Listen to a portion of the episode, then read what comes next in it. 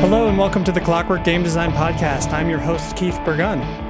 Uh, I'm pretty pumped because I just had this conversation with uh, Dan C., uh, Dan Cook, who you may know from the Lost Garden, which is one of the um, best uh, blogs from the blog era of game design writing, but also from the team Spry Fox, which created Triple Town. Now they're doing uh, they did Steambirds. They're doing Steambirds Alliance now, which is like a big MMO.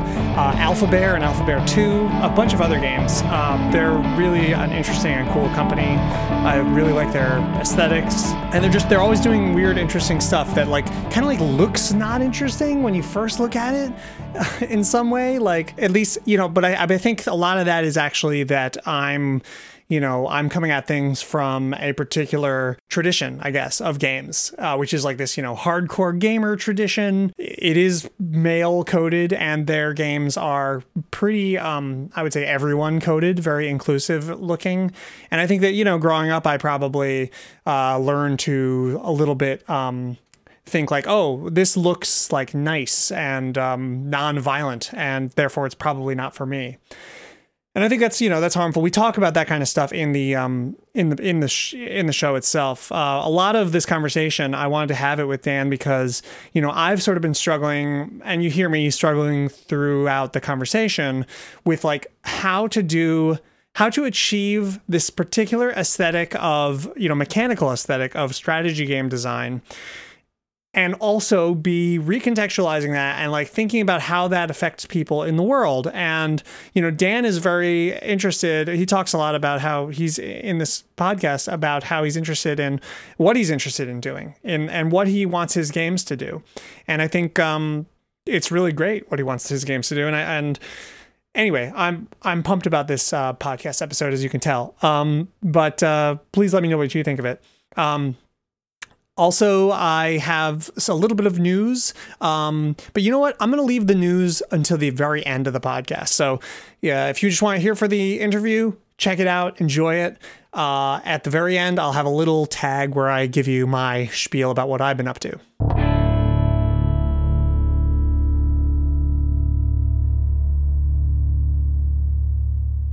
Um, so how are you doing? Doing well. It's uh a vaguely sunny but mostly cloudy day here in Seattle. I hear there's hit. a lot of a lot of cloudy days in Seattle from what I've seen on the show Frasier. It's summertime, and one of the secrets about uh, Seattle in the summertime is that it's gorgeous. For about four to five months, there's pretty much no rain, no clouds in the sky, 70 to 80 degree weather. It's just absolutely lovely. Nice. Wow. That is a well kept secret. That's not the uh, what everyone says about Seattle. I, I have been meaning to go to Seattle for a long time. I've just never had the occasion to do so. Are there any like game design things happening in Seattle, like uh, conferences or anything like that?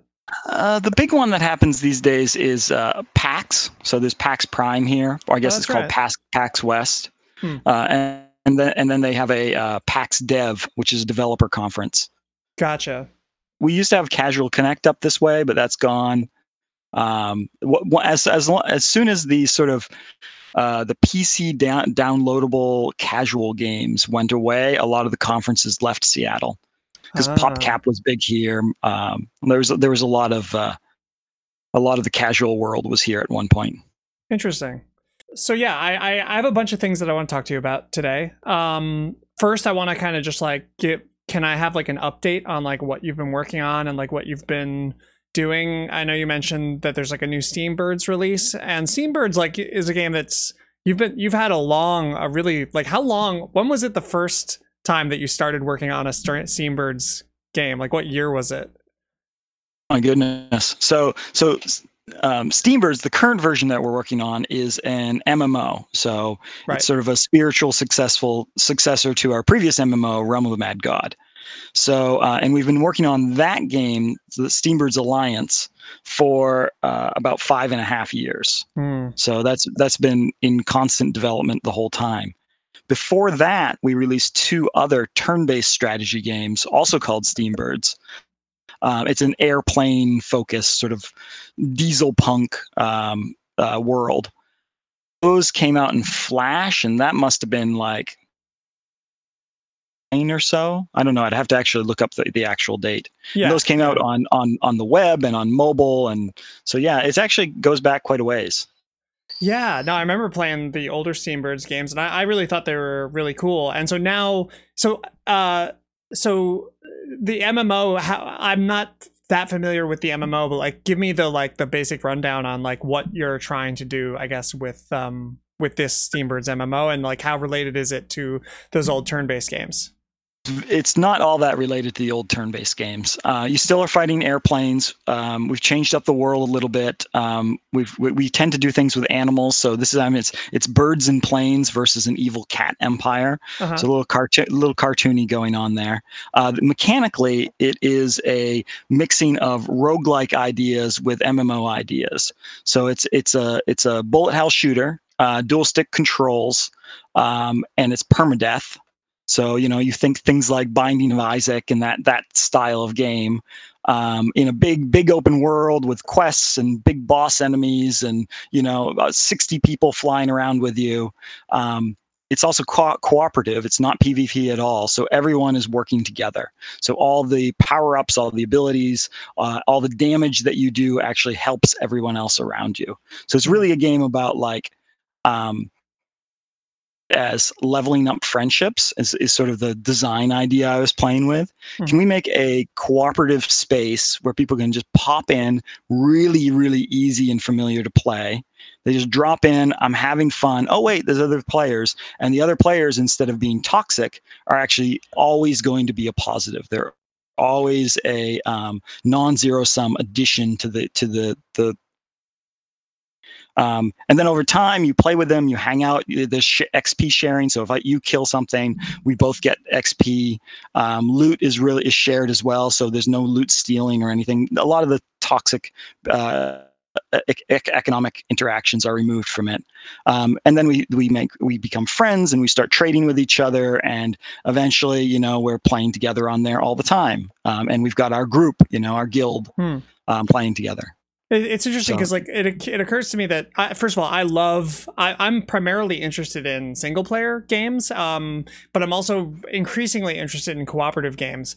But something that occurs to me uh, as you're talking about this is I think about you know in a game like in team games, often the most toxicity is within the team um, at the other team members uh, for you know failing to perform as they would they want them to. And so I wonder, is that something that you experience at all in Steambirds? Like, because it's cooperative and there's like objectives, and those objectives, I assume you mentioned that there's permadeath. There's actual really big um, mm-hmm. consequences for like failure. Um, I'd also be interested in talking to you about like you know what that failure because something that i'm trying to wrap my own head around recently is like you know the relationship between um, strategy games and uh, and and failure states, you know, win state, loss state, that kind of stuff, and how that relates to um, you know to player behavior and and sort of toxicity and stuff. But it you know uh, just uh, empirically speaking, do you see um, in testing and and the player base like has ha- have you seen that kind of like inter-team toxicity? And if not what do you account how do you account for that? That's something we very very explicitly design for. So um, you sort of have um, a spectrum of different types of activities. Uh, raf koster calls this the trust spectrum. Um, and there are high trust activities that need a lot of coordination. Um, so everyone needs to be knowing what to do, when to do it, what their roles are, and if if anyone is slightly slightly off because they haven't practiced or they or they misinterpret what the other team member is saying or they do something, uh, you know, they they they they don't tr- they don't trust the other person to do what they need to do. Um, th- those are super high trust activities and those are the type of things where you see toxicity within a team. Hmm. You basically need it, it takes hundreds of hours of practice to get to the point where you're performing these high trust cooperative activities on a team. Right. Uh, you see this in something like League of Legends. You see this in something like um, something like uh, soccer or football. A lot of traditional sports that we borrow from. We don't realize it, but they're all these extraordinarily high trust activities. Mm-hmm. Spectrum are what is what's known as sort of parallel play. Um, we're both kind of doing our own thing. I'm shooting the enemy, you're shooting the enemy. It doesn't require me to trust you very much for me to shoot the enemy. Like I'm going to shoot the enemy no matter what. You're going to shoot the enemy. Well, maybe you don't. Doesn't really matter, right? You can you can come or go. Um, and so part of this idea of sort of leveling up friendships is you want to only give people the types of activity that match that group's trust level. Okay. Oh, so, so I see. I see. Yeah. I so see. if you as a designer are giving people incredibly high trust um, uh, activities to a group of strangers, you're going to get toxicity. Right, it's inevitable. Right. You just did, and that's not the player's fault. That's the designer's fault. You did something that sort of breaks the social physics of how people interact with each other. Right. Um, and so, so these things are these things are are 100% manageable by the design. You just have to be conscious of the physics that are going on here. So, so an example of that would be that, like, uh, let's say I created a new account. I don't have any real relationships yet. Um, I'm like, I'm meeting sort of new people. I'm starting to play, and uh, and so the the first few missions, I assume I would play would be very kind of like low stakes or just very easy. I mean, because the one thing that I I sort of made a little bit of a face at was you're like, oh, they can shoot the enemy or not, and it doesn't really matter. And it's like how do you bridge the gap between um, making it that you know player agency doesn't matter and uh, and that that trust uh, that trust component which that makes perfect sense to me that like so on the high end of the trust scale it makes perfect sense to me that like okay now we have a team that all trust each other now they can start playing in these high trust situations which you know everybody's agency really matters is the mm-hmm. answer then so that when people first start playing like kind of their agency sort of doesn't matter like and what are not, the ramifications not, of that? Not at all. Not at all. It's okay. it's more um, individual goals versus communal goals. You can still have individual risk and individual goals. I see. Um, without with the uh, communal goals, like the fact, like so, let's say you pop into Steambirds and you start killing some enemies. Mm-hmm. Well, you still are at risk of dying um, from those enemy bullets, right? The, but you're only risking so, yourself yourself, right? So I there's see. not going to be intergroup toxicity because like you're just risking yourself at that point. Gotcha. Um, you sort of like as you go up sort of that that trust spectrum, you get, can tend to get group goals, and the impact on the group tends to become larger if those if the if failure occurs hmm. um, because it's usually in terms of opportunity cost if any if not uh, not actual penal- penalties um, and but for the individuals like you you can balance a game towards sort of individual penalties or individual mastery um, early on. Gotcha. That that that makes perfect sense, and that does. I like that that you're framing it as like you know these. This is not. We're not blaming the audience for the toxicity. This these are. I completely agree with that, and and I think there's other components of it too. Um, so you're talking about the mechanical components, the rules components, which um, lead people towards toxicity. I wonder if um, you think uh, and I expect that you probably do, but I, I wonder if you think that, you know, you've mentioned that you've been like changing things to animals, and I think um, the thematic representations and narrative um, elements that we present to people in games, uh, I think also um, kind of like leads them into um, more or less toxic behaviors. And in the case of League of Legends, I often talk about how, like, you know, the whole game just has this uh, like sort of serial killer aesthetic to it. It just feels like very oppressive and very um, exclusionary and dominance based and and of course the mechanics are as well. But but i wonder like how much you could do just by completely reskinning league of legends. Um, yeah. so so so the so the, the, sort of psychological model there is uh, is framing. Um, and so so everyone has sort of um, schema sort of patterns of behavior about how they interact with their world um, and we, we have a lot of them built in. And if you tell someone you are role playing a serial killer, they're going to have certain expectations of what that is like, and they're going to um, do that. So, for example, there was an MMO, uh, a Conan MMO. I think it was one of the survival-based games, and they they there was one group of people that uh, just because of the lore of Conan, they were evil people who killed everybody. That's mm-hmm. what they did. Sure so when they assigned those players that sort of framing for their characters what do you think they went out and did they became the the predominant griefers in the community right um and because that's that was just their expectation right they said like you you label something people say what what do I think that would work like, and then they do that, then they behave that way. Hmm. They like um, label things to activate more cooperative schema. Um, for example, we have a, a game called Alphabear, which is about spelling words with cute bears. And um, let me tell you, the schema that that activates, that framing, makes for one of the most pleasant player bases it, that I've ever encountered. Nice. Super, super nice people. Oh wow! I'm really happy to hear that that sort of stuff like works. Um, I guess a way to uh, uh, to express this is like sort of an emotional or affective um, affordance, almost right? Like uh, yeah, you're yeah. Yeah like what are the emotional palettes that uh, that are going to be like in play here? And i'm really glad to hear that um that with something like alphabear because you know i to some extent i sometimes worry that uh you know like you you get a game gets like sort of big enough uh and it just becomes this like cesspool but i think that maybe that that meme is itself like a kind of a way uh, to excuse some stuff that we really shouldn't be excusing and that actually it's it's uh particulars of the designs of these you know games and also you know this applies to like social media platforms and all sorts of things that actually enable this sort of uh, behavior I mean, and this goes to back to some of the community management management basics. What are the sort of what are the the rules? What are the social norms? I use social norms all the time as a phrase. Uh, what are the social norms of the community? Um, and it turns out, if you look across civilizations throughout history, um, there's a large range of social norms that are totally acceptable to the human animal. And um, as designers, part of one of our things is we're setting up the rules so that what is the you know economically dominant strategy playing the game to win, so to speak, in in sort of Sirlin's terminology.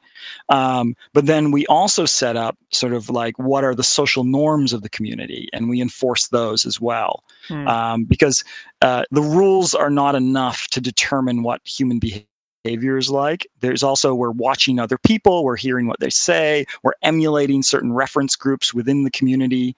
Um, so we basically need to like to create positive social norms for the community in addition to positive uh, uh, mechanics. Gotcha. Yeah, that that makes sense. Um, I, I so I um I'm I'm kind of like I I realized over the years that I'm not I've never actually been into competitive games specifically. Um it's I've always been interested in strategy games, games that present certain kinds of creative play within a, you know, goal oriented environment. Um mm-hmm. and and and it just turns out that like a lot of those happen to be competitive uh, but uh, as i said i'm i'm really interested in um, more you know single player games cooperative games which i still kind of consider a type of competition it also sounds like even your own steambirds um, from what I, I mean it sounds like the kinds of engagements and the kinds of interactivity that you would find in steambirds it probably isn't that different than the kinds of like strategic thinking questions and those sorts of things that you would have in a League of Legends. Um, is that is that right in your mind? Um, it's a little lighter than League of Legends. Uh, League of Legends has a lot of. Uh, I, I, would say League of Legends is tactically more complicated than Steambirds is by by a long shot. Okay. Um, but um, still within that, like a lot of uh, bullet, bullet hells in general are more about um, pattern recognition um, and more opportunistic play. So I see an opportunity to heal someone, uh, that sort of thing. So it's definitely a lighter a lighter space. Sure.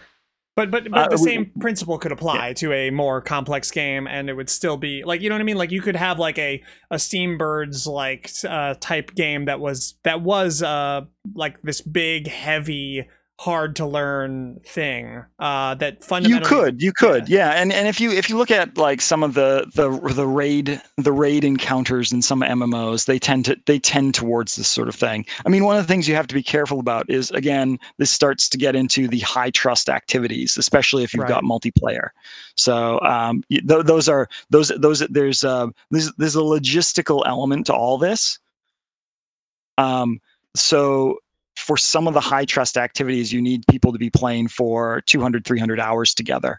So small percentage of people who are going to be doing that. So you can't necessarily make the game only about that. You also have to have um, a game that is uh, manageable by people who have been playing, you know, 10 to 50 hours.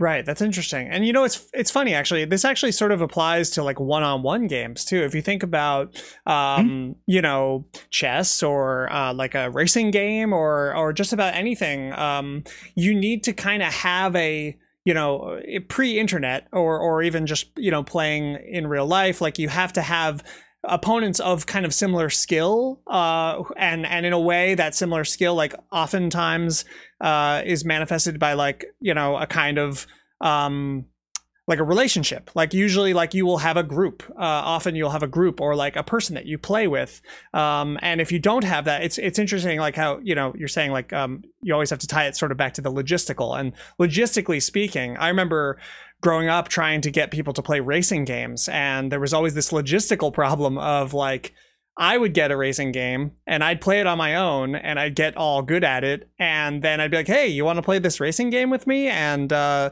someone who had not played the racing game would try to play and, and it would just be like, we wouldn't even we wouldn't even be like anywhere near each other. Um, and similar, like the, what I'm saying is that, you know, it's uh, kind of like all games require this kind of logistical uh, um, setup uh you can't just like throw people into a into a like a arena together like strangers uh without knowing something about their background and their and their and their history and their skill level and their you know um all that kind of stuff is that mm-hmm.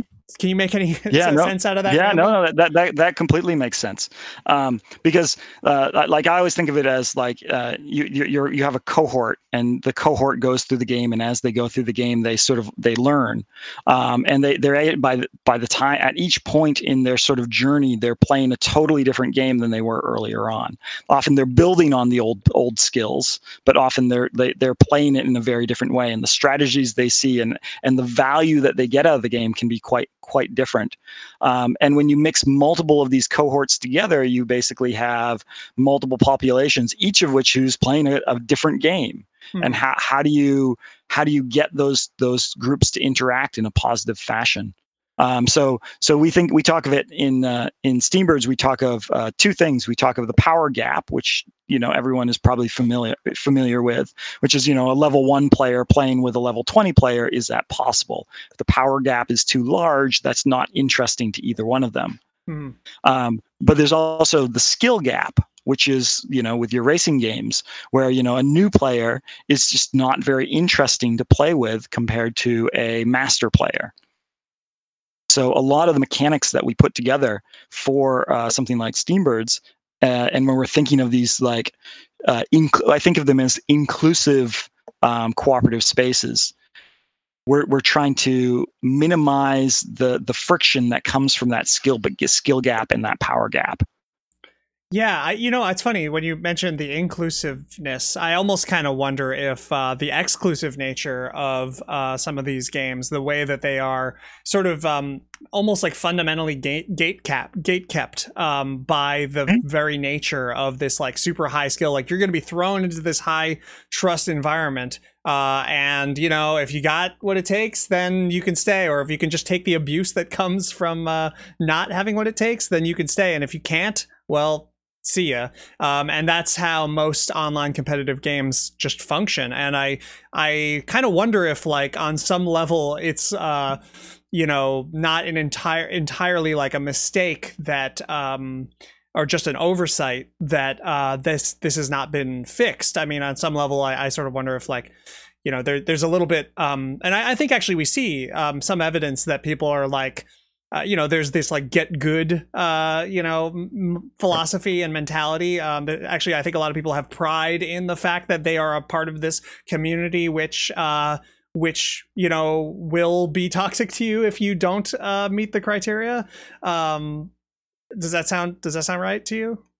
Yeah, there's a there's a whole um, there's a paper we worked on at uh, Project Horseshoe that talks about some of these social physics, and um, there's a whole uh, that uh, is basically is about uh, social groups and how social groups interact.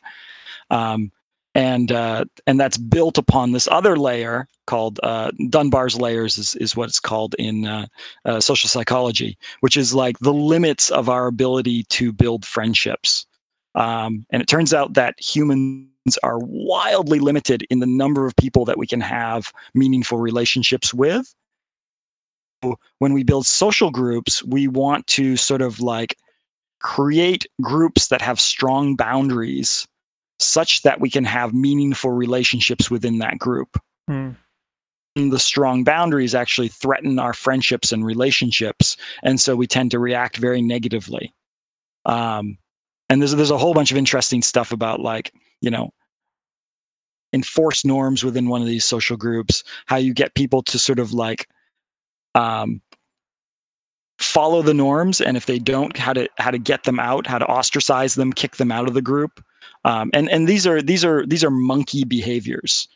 Um, there's nothing like special specific to games or specific to like you know competitive esports about this. Mm-hmm. These are like basic monkey behaviors um, that um, sort of um, in the wild in the like in a non-designed environment you get these sort of naturally occurring sort of often very negative toxic uh, groups forming. Right. Uh, so I, I, our job as a designer is to understand these rules to understand the limits of of friendship to understand what it means to successfully onboard somebody what it means to like fr- kick someone out of a group in a nice way and build systems that that manage that so we don't sort of get um, uh, what, what's the what's the one with Piggy and the the conch where they're on the island and all the boys beat each other up? Oh yeah, yeah, yeah. Um, uh, fly, Lord of the Flies. Lord of the Flies. Yeah, yeah. yeah. And so, so what do you see in a, in a lot of like esports and MMOs is we, we give we give the apes, usually young unsocialized men, to be quite blunt about it, mm-hmm. um, these very raw tools, and say create society and we get uh, Lord of the Flies over and over and over again. And then there's this like pride about that Lord of the Flies situation too, um, which um, I think is another component of it that also needs to be addressed because you know some of the um, you know there would like everything you're saying here to me makes perfect sense, but there would be a lot of resistance to a lot of what you're saying because of this sort of you know uh, belief that it's like this intrusion into the pure meritocracy of uh, who is the best League of Legends player. Sure, sure. I mean, uh, the, the thing is, as soon as these social groups form, you end up getting um, uh, identity formation, and people's individual identity becomes uh, heavily associated with group identity, mm. um, and people are extraordinarily defensive of their of their uh, because the identities actually give them access to these friendships, to these like uh, wonderful like social things that they absolutely need to survive. Right. So anything that threatens that, they tend to react to very, very violently. Yeah, yeah. Um, that's interesting. Um, yeah, I'm I'm really interested in in finding. So I I still live in the world of um kind of of uh you know single player games, uh, but but with win and loss states, which is kind of weird. Um, but I also make like you know board games and and strat- strategy themed board games. Um, I'm working on like a card game right now that's like a just sort of like a magic like sort of thing. Um, and you know I've made like traitor style games and you know cooperative things. And I don't know. I'm I'm very interested in in trying to find ways to implement the stuff that you talk about. Um, and into into the kinds of games that I make and I don't know um do you see any like I guess I guess if you were to if you were to make a I don't know four player board game you know like a tabletop uh board game I guess you know um you've played like uh, games like Pandemic and and and things of that nature right? Like just the the, the classic cooperative board games so it's interesting. Like, um,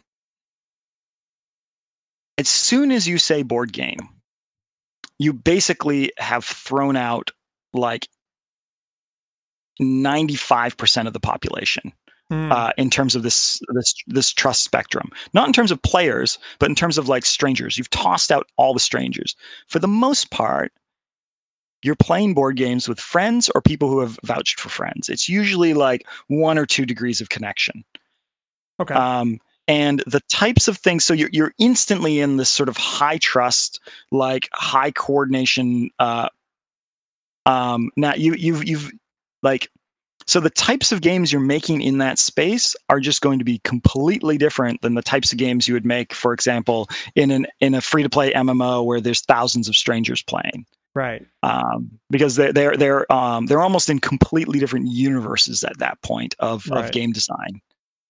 Yeah, I'm thinking about like um like a you know a, a euro board game or whatever in the wild uh, at like a board game shop you know those places where they have like little tables and people can play and there is already like a this is like such like a subculture of a subculture that there already is um, kind of trust between anyone who sits down at that table. I've never met this person before, but they're at this store, and so there's already this level of um, trust uh, in in these kinds of games. Is that kind of what you're saying? And yeah i mean that that that's and and that's sort of the extreme example of like that that's probably uh, the most stranger like interaction you'll get right, right. At, for for board games. Most board games are played you know with families and like close friends. Right. So, yeah. um, and and it is it is fascinating. Like if you look at um, uh, a euro game even euro games um, uh, are not very high trust right? They um shows you like um how how high trust activities are really really hard to do. Uh, Euro games, I think, are, are successful in, in part because they're mostly parallel play. Mm-hmm. It's multiplayer kind solitaire. Of, That's what everyone calls them. Yeah. It's multiplayer solitaire, exactly. You're kind of doing your own thing, and you can therefore play it with a wider number of people, and therefore you can actually like you know, because they're like, oh, I don't have anyone who plays board games with me, but this one they'll play this one with me because it's actually a relatively low low trust activity. Hmm. Yeah, that's interesting. Um, yeah, I've also been thinking a lot about how, um, you know, I, I, you've mentioned before that you're you've sort of direct. Why do you? I guess here's a direct question. Why do you not? Why are you not interested in um, direct competition between is there is there a specific reason or is it just something you're not very interested in or do you think it's like actually like a, a, a intrinsically sort of harmful and maybe dangerous kind of thing to expose players to? Uh, so again, it, it, goes back to like what your level of friendship is with with folks. Um, mm. So um, uh, competition with good friends is actually a lot of fun. It uh, it uh, lets it lets you push boundaries. It lets you test each other's capabilities. It's a playful space when you're mm-hmm. with friends. With strangers, competition tends to be not a very playful space. Um, it tend people tend to take competition with strangers very very seriously. Um, you know, you can you can have things like sportsmanship, which create a set of social norms around like, hey, here's the right way to behave such that we don't slit each other's throat after a game. Sure. Um, which is very valuable. Very valuable to have, you know, the the don't slit each other's throat after a game social norm, aka right. sportsmanship. Yeah. Um, super super useful. Um, but um, in general, competition with strangers is a very, very different thing than competition with friends. So, uh, um, yeah, go on. Personally, the reason I focus on um, cooperation is um, there's a lot of research out there that says um, humans are social animals. And if you take humans, you take a person and you remove them from friendships, you remove them from meaning, meaningful relationships with other people, their health declines, their mental state declines. Um, they start having like heart problems, they start having like just depression, all sorts of horrible, horrible things happen to them. So modern society, a lot of the traditional ways that we've made friendships and kept friendships, especially rich, deep friendships, have kind of gone away. Mm-hmm. Um, and so, as someone who's interested in adding good to the world, what I really, really want to do is I want to build relationships between players. Uh, and I want to build meaningful relationships between players. And to me, strangers competing against strangers does not really do that. I see.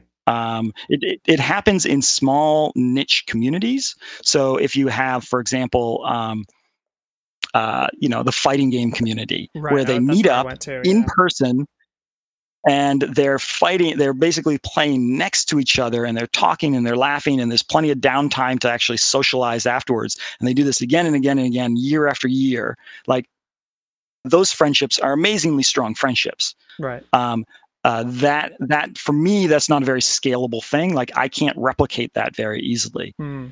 in software um, the cooperative systems uh, that slowly create uh, more and more trust and more and more friendship um, i can deploy those as a free to play game and actually like hit a whole bunch of people in a way that i couldn't if i did some of these other other markets Right. So it's kind of an intersection of that idea and just the practicality of like, you know, doing business as a, you know, uh, try like an indie game developer uh, studio who, you know, um, trying to reach a wide audience, uh, which is something you've you've I think been you know interested in. Um, but I guess I my my technical or my like theoretical question is like you know um because yeah i guess you mentioned fighting games have that kind of community. I think a lot of competitive games can have those communities you know board games uh you know have those communities uh in a in a in a small circle. And it's funny like thinking back to my most fond memories of uh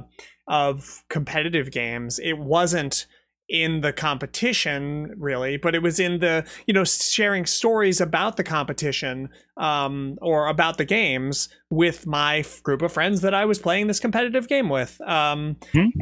you know and so and that's something that's just been uh, striking me a lot recently is how um, even these most systemic you know go or something something that's so um, you know seems so devoid of like the human uh, narrative thematic elements. Um really um as you're saying like friendships relationships and also like sort of the stories uh, the narratives uh, that are are constructed within those um, friendships and and relationships and communities that that really like kind of stick with me the most about my experiences playing these games I think to understand some of the competitive games, like why they actually appeal to people, you have to go outside of the game mechanics and look at the community. Mm. Um, because that's where the really the social value is being created. Um, and in some sense, one of the things that we've seen, uh, for example, you can take a single player game and you can have people play single player and you can have the the the, the most deep and interesting game in the world. Um, and as soon as you add the ability for people to talk about it and compare their either their performance or their score or their strategies or something share information about it essentially and like what the limits of it are and who can do what and who's capable of what um, that's when it really starts to take off hmm. see this actually because you know we have all these wonderfully metrics driven games now so you can take you can take a single player um, like you know match three game or uh, or, or card game CCG game CCG and it's single player and you're like oh that's so simple and basic mm-hmm. um, and and it has a certain amount of money that people are willing to spend on it and it has a certain retention and it has a certain engagement and as soon as you add very very simple mechanisms for people to talk to each other form guilds have group goals um, and start to discuss that that single player activity like retention increases, monetization increases, engagement increases because you're delivering social value to people as opposed to simple mastery. Right. Yeah, yeah, I think that's super true, and uh, you know, I, I think I've I've made the a pretty strong mistake uh, in in trying my best. I think uh, with Oro, the game I worked on for like five or six years, I you know one of my design goals was to uh, not directly, I wouldn't have phrased it this way, but was to make it as difficult to talk about as possible. Uh, because I just wanted everything to be like, no, it's just you in this, you know, tunnel and uh, you have to just you know make uh, make do uh, and then you can't really nothing is reproducible. There's no like there's no like builds or you know all the things that people talk about like tier lists i think is a big part of a lot mm-hmm, of competitive mm-hmm. games social stuff. All that stuff i made it as impossible as as possible to do. Uh, there's no social features there's no modes there's no nothing. You just hit play and you go in and uh, you do what you do and then you come out with some number. And uh, yeah, so I think that that's that's really something uh, I, I'm thinking about a lot recently is how to you know implement because uh, there's a lot I love about that system, but how to how to um, I don't know. It's kind of like a question of like how to how to love games, you know, because like or why do we love games in the first place? Um, I think. I I to- totally agree. So the, what we're talking about is sort of the values that we build into our games, right? Um, like I, I'm focused very heavily on like I value this sort of these social relationships and friendships and so on and so forth, and to a degree, um, this is w- the stage I am in my life. So um, uh, I'm I'm sure you've seen some of Nick Yee's work on uh, player motivations. I think so. Yeah, um, remind me. I forget. I forget the name of the company that does it, but he ha- he has all these different player motivations that he's tracked for people who actually play games. Um, and is that the uh, ones with the look- different titles, the different names of uh, people that are motivated by different things? Like uh, that was a really bad description, but you know, like uh, there's like I mean, uh, he he t- he talks about like you know social motivations and mastery motivations, challenge yeah. motivations, yeah, yeah, uh, you know, uh, you know, aesthetic, aesthetic, creative motivations. There's a whole bunch of different ones, um, and uh, but he's also been able to track them as they change uh, by age. Um, and this ties into a bunch of other social psychology stuff that's happening where people are tracking, like, hey, how do people's personalities change as time goes on? Mm-hmm. Um, and one of the sort of like really, really key findings that's been like uh, hugely influential for me um, most people are actually quite social and cooperative and willing to work with each other. Um, most people really, really value the social side of things. Um, they're not that into the mastery side of things. They're they're they're they're quite a bit into collection. Collection's a huge one for some reason that comes up. Uh, the collecting of resources is pretty stable over time.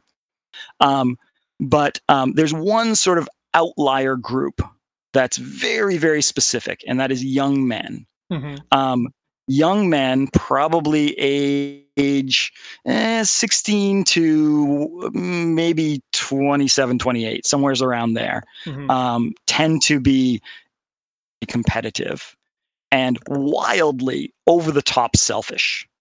Um, they tend to be extremely, extremely individualistic. They think they think about me all the time and they think what's my experience? And then it's really really hard to think of anything else right. right? And so i think as designers and i was definitely this way when i was younger um, especially young male designers i think we tend to make games that sort of are focused on mastery. They're focused on social dominance. They're focused on competition. They're fo- focused on individual achievement and so that that that is sort of a a, uh, a stamp that the, that class of designers ends up putting on the industry.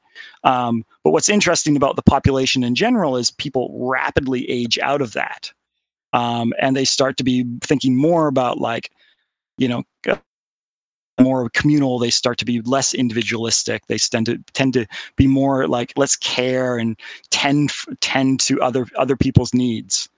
Um, and so so there's a, there's a gap there that I think we should we, that's interesting to address as game designers.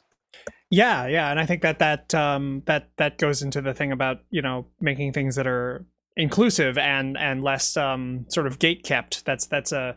I just wrote a big uh, paper on uh, you know um, some of the uh, sort of gatekeeping forces in games and how uh, I think there's a relationship between that and and what you're talking about here um and so yeah I'm, I'm totally i'm totally interested in that. I guess you know it's interesting for me because um i'm i'm i'm i'm like i guess i'm very invested in again not competitive games but specifically strategy games. There's a particular aesthetic and i and i i don't i i want like i kind of like i find myself being like yes i want to do what you're doing dan.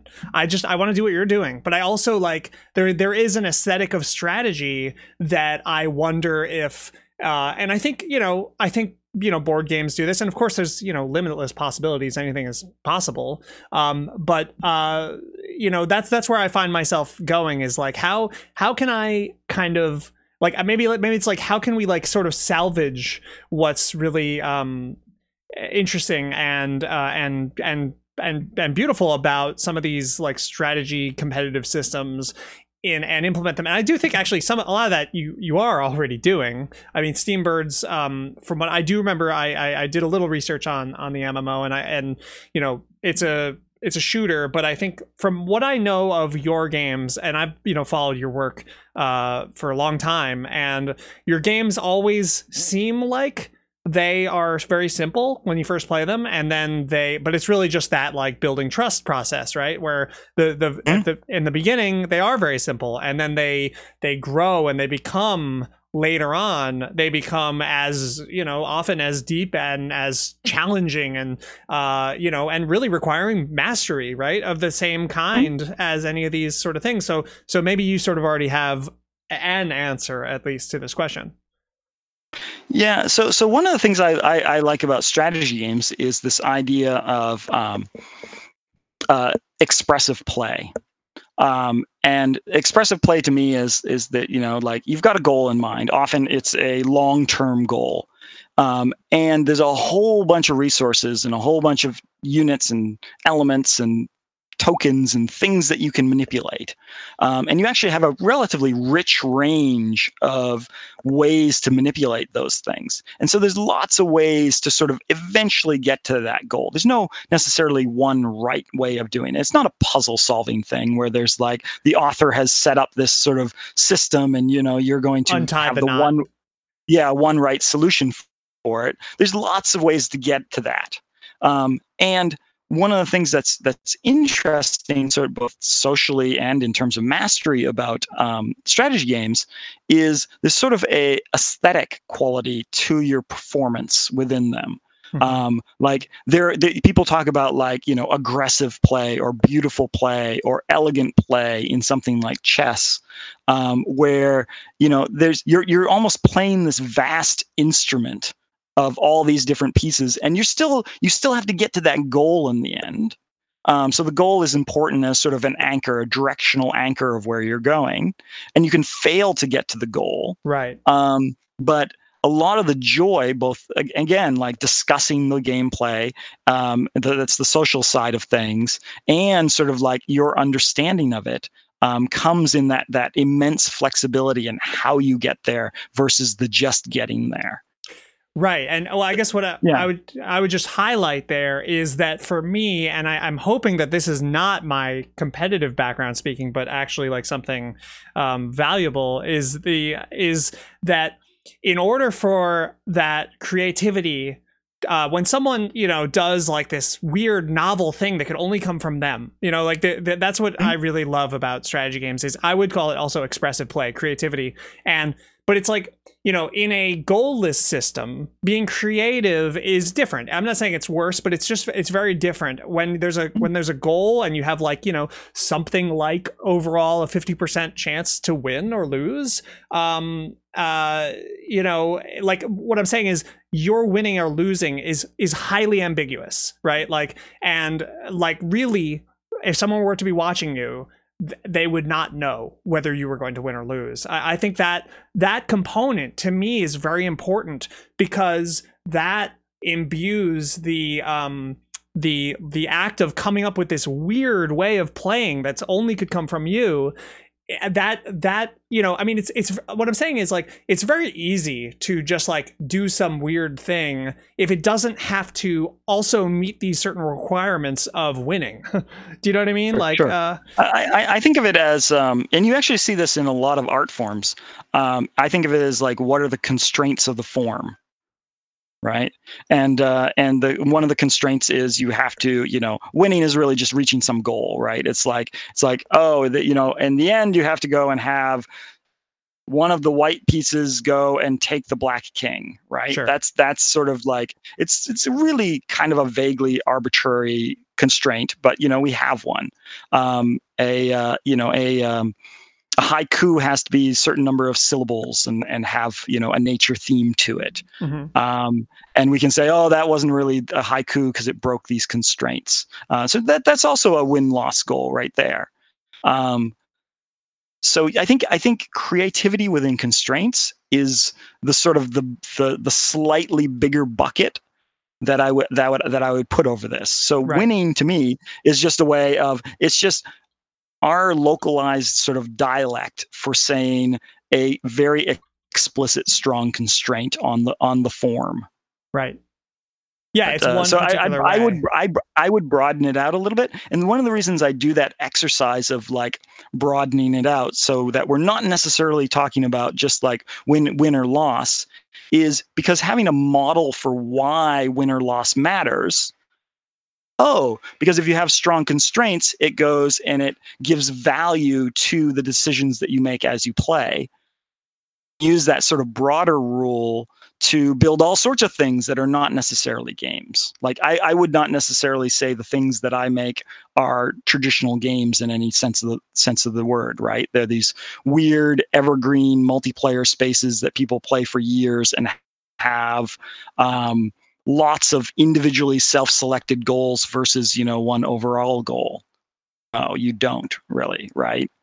Um, but the same the same the same thought process I use to make a, a rich expressive game strategy game is the same thought process I use to make one of these MMOs.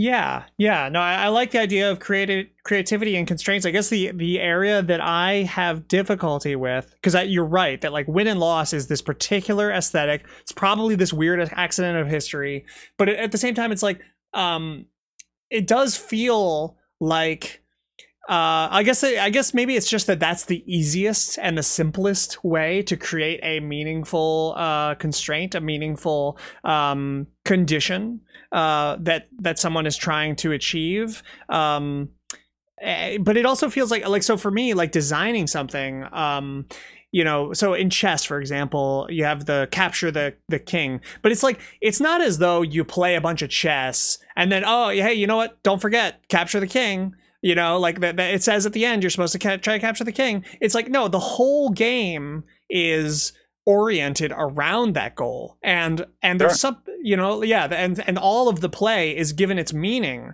It's like oh was that like a good or bad move? Well how does that get you closer or further from you know your goal of uh of uh capturing the the king? And so that's why that kind of um ability for a binary goal to um to to like imbue meaning on everything uh I, I don't know. So, so like you know, high score systems. You know, I've sort of railed against them for years um, because I feel so. Like you know, coming from the roguelike tradition, uh, which typically they just have high scores as their outcome. And that was something I really wanted to avoid um, for Oro, and is because I felt like you know, you just you play this roguelike and you you know, you're doing all the things of a strategy game and then at the end you just get some number. And it's like I guess I could choose to interpret this number compared to the other numbers I've gotten in the past or compared to uh, some other players' numbers or like but it's like you have a lot of wiggle room in how you interpret that and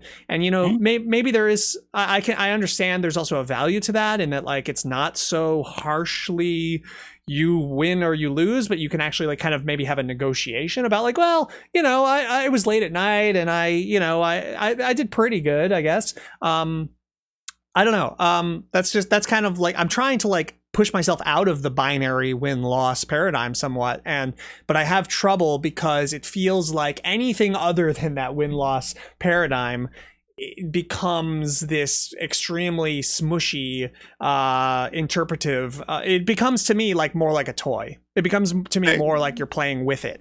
I guess i guess i mean i always go back and say like given given because it, we're, we're basically making things for humans right so yeah. um what is the value that the individual player gets out of that uh, so sometimes that value is um, performance against themselves. Sometimes that value is, uh, you know, like I feel like I'm I I have control over my life and I'm I'm improving my skills. Mm. Uh, sometimes that val- sometimes that is like dominance over others, like you see in a lot of competitive games. Mm-hmm. Um, especially especially with young men. Um, you, you not only young men, but um, uh, especially with them. Sure. Um, you you see this sort of like I am better than this other person, or I am higher status than this other person.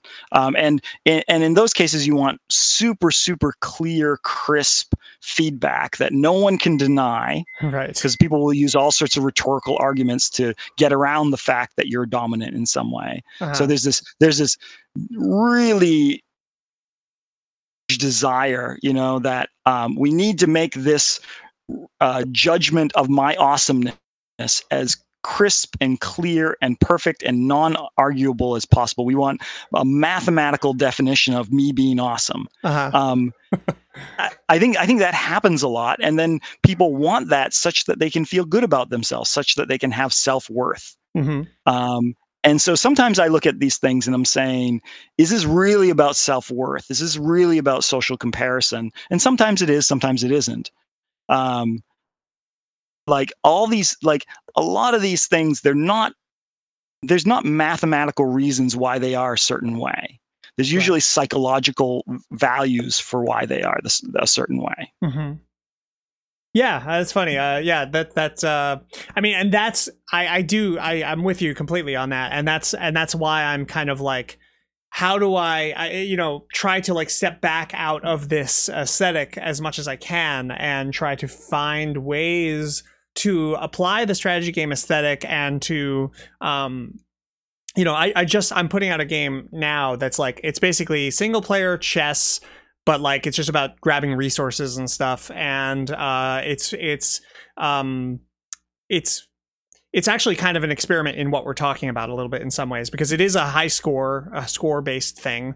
Um, it doesn't have a binary goal. It does have extremely, um, I think, uh, like non aggressive, non serial killer uh, vibe to it. I, I tried very hard to make it sort of inviting and nice feeling and the theme is about having a party and eating chips and dancing with each other and um, you know so so it's a I don't know. It's an interesting uh, it's an interesting challenge to try to find the the uh, I think that's that's basically what I wanted to talk to you about today was like the the the difference, the distance between your project and and my project, and because I I'm I think what you're doing is extremely valuable, and I worry that what I'm doing is uh, is it's not that it's not valuable, but it, that it may be very embedded in in these kinds of forces and and ideologies and uh, a place that is not you know not always helpful uh, and is not always uh, inviting or inclusive or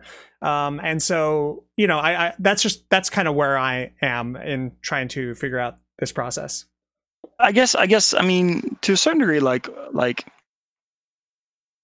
being outside of the sort of game world for a moment, like the game terminology, um, what sort of impact are you trying to make upon the world? Mm-hmm. Yeah, like that's that's that's sort of to me that's like the the the top level question and then and then then what are the what are the things that you're doing and what are what is what is the effect on not the game but the people who are playing the game? Right. Um, and and is that is the effect that you're looking for supportable by the evidence you see when people play test it and try it out? And uh, is it supported like i tend to go back to uh, a lot of like you know science if possible. Um, you know like look, looking at like psychological studies and looking at how people process the world.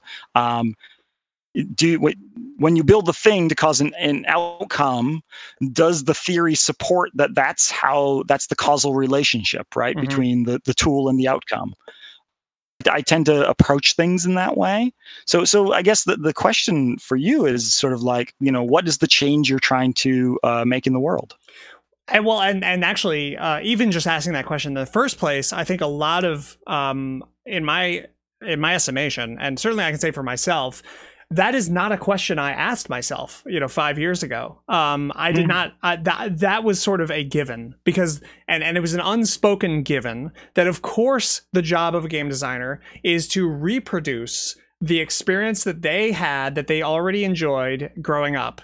Um, and uh, it's not to make any kind of change in the world. It was a very like um, status quo position. I, I wasn't aware of it, but like it was, you know, very much like I grew up and I had these experiences. I want to make things that basically just reproduce that Um, but you know, like they're better in some in some way, maybe. Um, but uh, or they're more modern at least. Uh, but they're basically a reproduction of what I was given growing up. And so I think that um, you know, it, it's you know people are going to have different answers uh, to that question that you asked like what what what change do you want to see in the world and there and there are a lot of valid answers but i think maybe a really important starting place is just to ask that question in the first place I think so. I think so. Um, uh, because we have these all all these unspoken assumptions. One one of the so I, I got started making games, I guess, about 25 years ago. Um, and one of the things that's been fascinating to see is um just we were just making stuff up like right? Like i wasn't even the the i was not necessarily part of the first wave to start making games. Um, but when i got into it there were still like we had no idea what we were doing and we were just sort of making stuff up. Mm-hmm. and it's really fascinating to see just random I, things that we just pooped out, right? Because it was like we were 18 and we had no idea what we were doing, and like, let's do something. Uh, oh, this is how UI is going to work, or this is how power ups are going to work, or this is how social guild systems are going to work. And we just pooped something out. Mm-hmm. We had a mm-hmm. vague idea that it might work, but we weren't sure. and, and now, or like a generation later, and there's game designers that I'm talking to who just assume that this is like physical law Mm. And they don't even they it's it's entirely an assumption. Like they they they've never questioned it because it has always in their mind it has always been this way. Right. For it should always be this way and it will always be this way. And I look at them and I'm like, what are you talking about? That's like like that's arbitrary. Ability to reinvent, to re- rethink that if you if you want. Yeah, so, so you're, you're saying like yeah. you were literally there when their like uh, you know uh, religious texts or whatever were being written, and you're like, no, no, no, I was there, and we were just making shit up. Uh, and yeah, know, so so, th- so this happened recently. Uh, so we're making Steambirds, which is the spiritual successor to Realm of the Mad God, which is about seven years old. And so at this point, there is, uh, you know, a lot of the people who started playing um, uh, uh, Realm of the Mad God were probably you know in their early teens when they started playing, and they've been playing for the past seven years, uh, and they've put thousands of hours of time into it. Um, like some of our decisions about this is the way loot works is like the word of God. That's just the reality of the universe. Mm. And hmm. for us, it was a late night hack. right. Um, and, and yeah, it's it's it's fascinating to fascinating to observe. So so I that this this sort of gets to this sort of like very very simple thing, which is like list your assumptions mm. um, and then and then question them and see if that goes back to your original like you know is, is that actually making the change you want in the world that's yeah, that's great. I have two quick questions to ask you, um, and before we wrap up, um, one is um, I have always been a really big fan of your writing. Uh, you are probably the, the, you are no, I think you are the the person who got me into writing about game design in the first place. And uh, do what do you see as like do you still see value in writing about game design? Do you um and do you intend to like do more of that in the future? Um, like what's your feelings about writing? About I do. Yeah, I do see value. I mean, one of the things I so so that as as we're both aware, the the ecosystem for game writing has changed dramatically. Like blogs aren't as much of a thing. RSS has sort of gone away, um, so it's very different different space than when I I first started writing. Um, I personally write because I'm into theory such that I can make my practice better. I'm mm-hmm. putting things into words, making ideas crisp by describing them to others. I can go and then make them crisp in my own my, my own head, such that I can use them as like refined tools as opposed to just gut instinct. Right. So that process is incredibly useful, and I still do that. Um, the places I do it are a little different these days. Um, so about once a year, I do a Project Horseshoe paper, and uh, it's it's you know we we meet up it's a team effort everyone's like in the same space and then i do a lot of writing on it usually afterwards and so i'm i'm down to one large paper um, a year at this point, as opposed to lots of little blog posts. And gotcha. those those that paper that paper is you know often a twenty to thirty page white paper, so it's pretty pretty extensive. Um, uh, I also um, do talks. So talks are another way of doing that same process of sort of refining ideas. Mm-hmm. Um, they're not as useful as writing, in my opinion, but that's just how I process the world. And then um, I also just do a lot of uh, game design documents for for the team now. I've sort of moved from talking about games publicly to doing a lot of making games. Mm-hmm. Um, I've always made games, but now it's like, you know, Spry Fox is up to like 18 people, and you know we've we've got a we've got a lot of uh, design writing that needs to happen. So uh, so a lot of my stuff is focused internally. That's that's extraordinarily satisfying for whatever it's worth because like I get to see these systems built. Yeah. Um, which which is kind of amazing. Yeah, um, that is really amazing. Uh, congratulations on everything. Uh, seems like Spry Fox is doing um, better now than it has been since it started. Is that right? We keep trundling along. I mean, I think the thing about Spry Fox is we're um, we're very responsive. Hmm. So the market shifts and we shift with it. Um, I feel like in the it's been like nine or ten years that Spry Fox has been around. Um, we've probably gone through one, two, three, four different market shifts at this mm-hmm. point. So there was like web games, and then there was um, mobile games, and there was Facebook games, and there was Steam was dominant, and then people were kind of rushing into China, and uh, yeah. So there's there's just been a ton of stuff that's happened over the over the years, and uh, the way we survived is we just we're responsive to it. You know, nice. we we try yeah. to make make a make a lot make a lot of bets. Yeah, yeah, no, that's that's that's cool. Um, I loved Alphabear too. Also, I thought it was um really just just uh kind of like the further development. Actually, it sort of re um rekindled my or like not kindled uh, that's the wrong word it just sort of it gave me faith in the idea of sequels as a model for uh for games and uh you know because i had for a long time been like um anti-sequel for some reason but but uh, mm. especially in games it's like an opportunity to continue polishing something that uh, and and working on an idea that uh, you know i think games especially i think this is something that you and i have in common that like game a good game is a five to ten year project a lot of the time um, and whether that's in one piece of software that you sell or like you iterate numerous times um, i think uh, yeah, that's that's and I, I really saw that happen with Alphabear too. Um, yeah. My Alphabear Two is is a, is a mechanically better game than Alphabear One. I agree. Um, so I had one last question, which is, um, do you are you playing games these days? Like, what do you what do you play? Like, what was the last like two or three games that you played uh, for fun, not for research? Uh, so, I mean, so for the most part, I play my own games because uh, you know they they they just take up a certain amount of time play testing all the time. Sure. Um, in terms of other people's games, I don't get a chance to play very many other people's games at all. Uh, mm-hmm. The one that's really, really stuck with me is uh, uh, Zelda, even though that's relatively old at this point. Breath of the uh, Wild. Breath of the Wild. Yeah. Oh.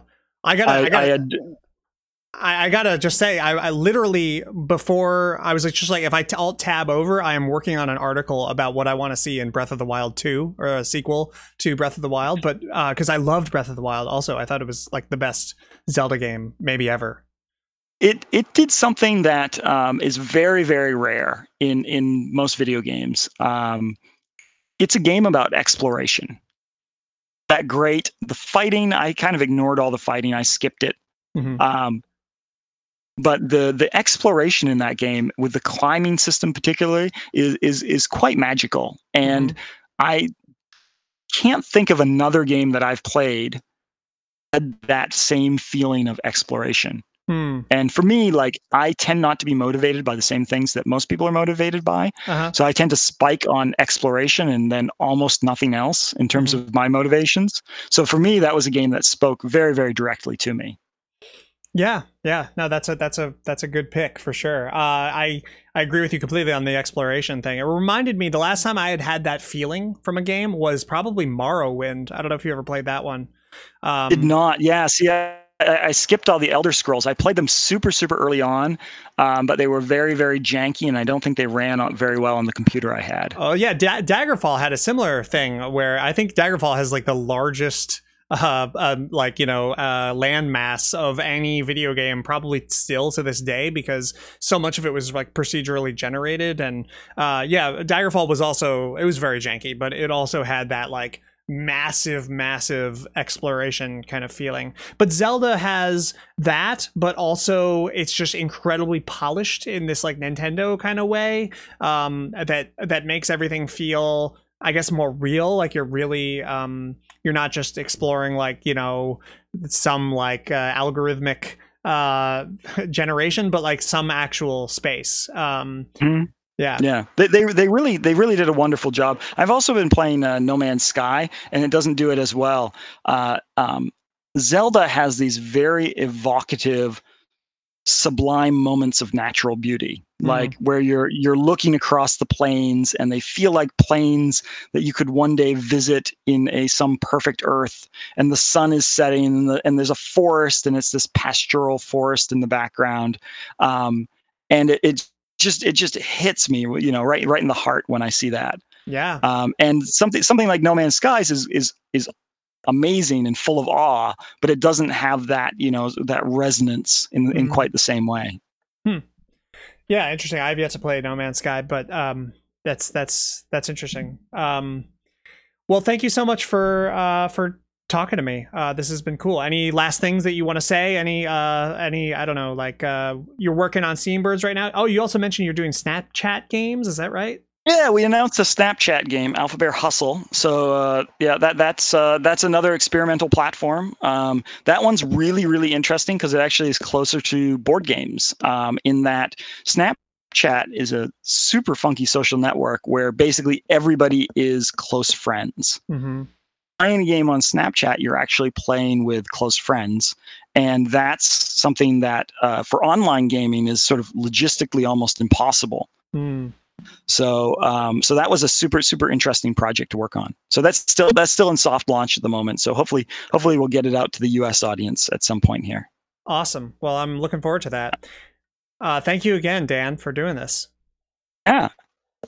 All right. Take care. All right. See ya.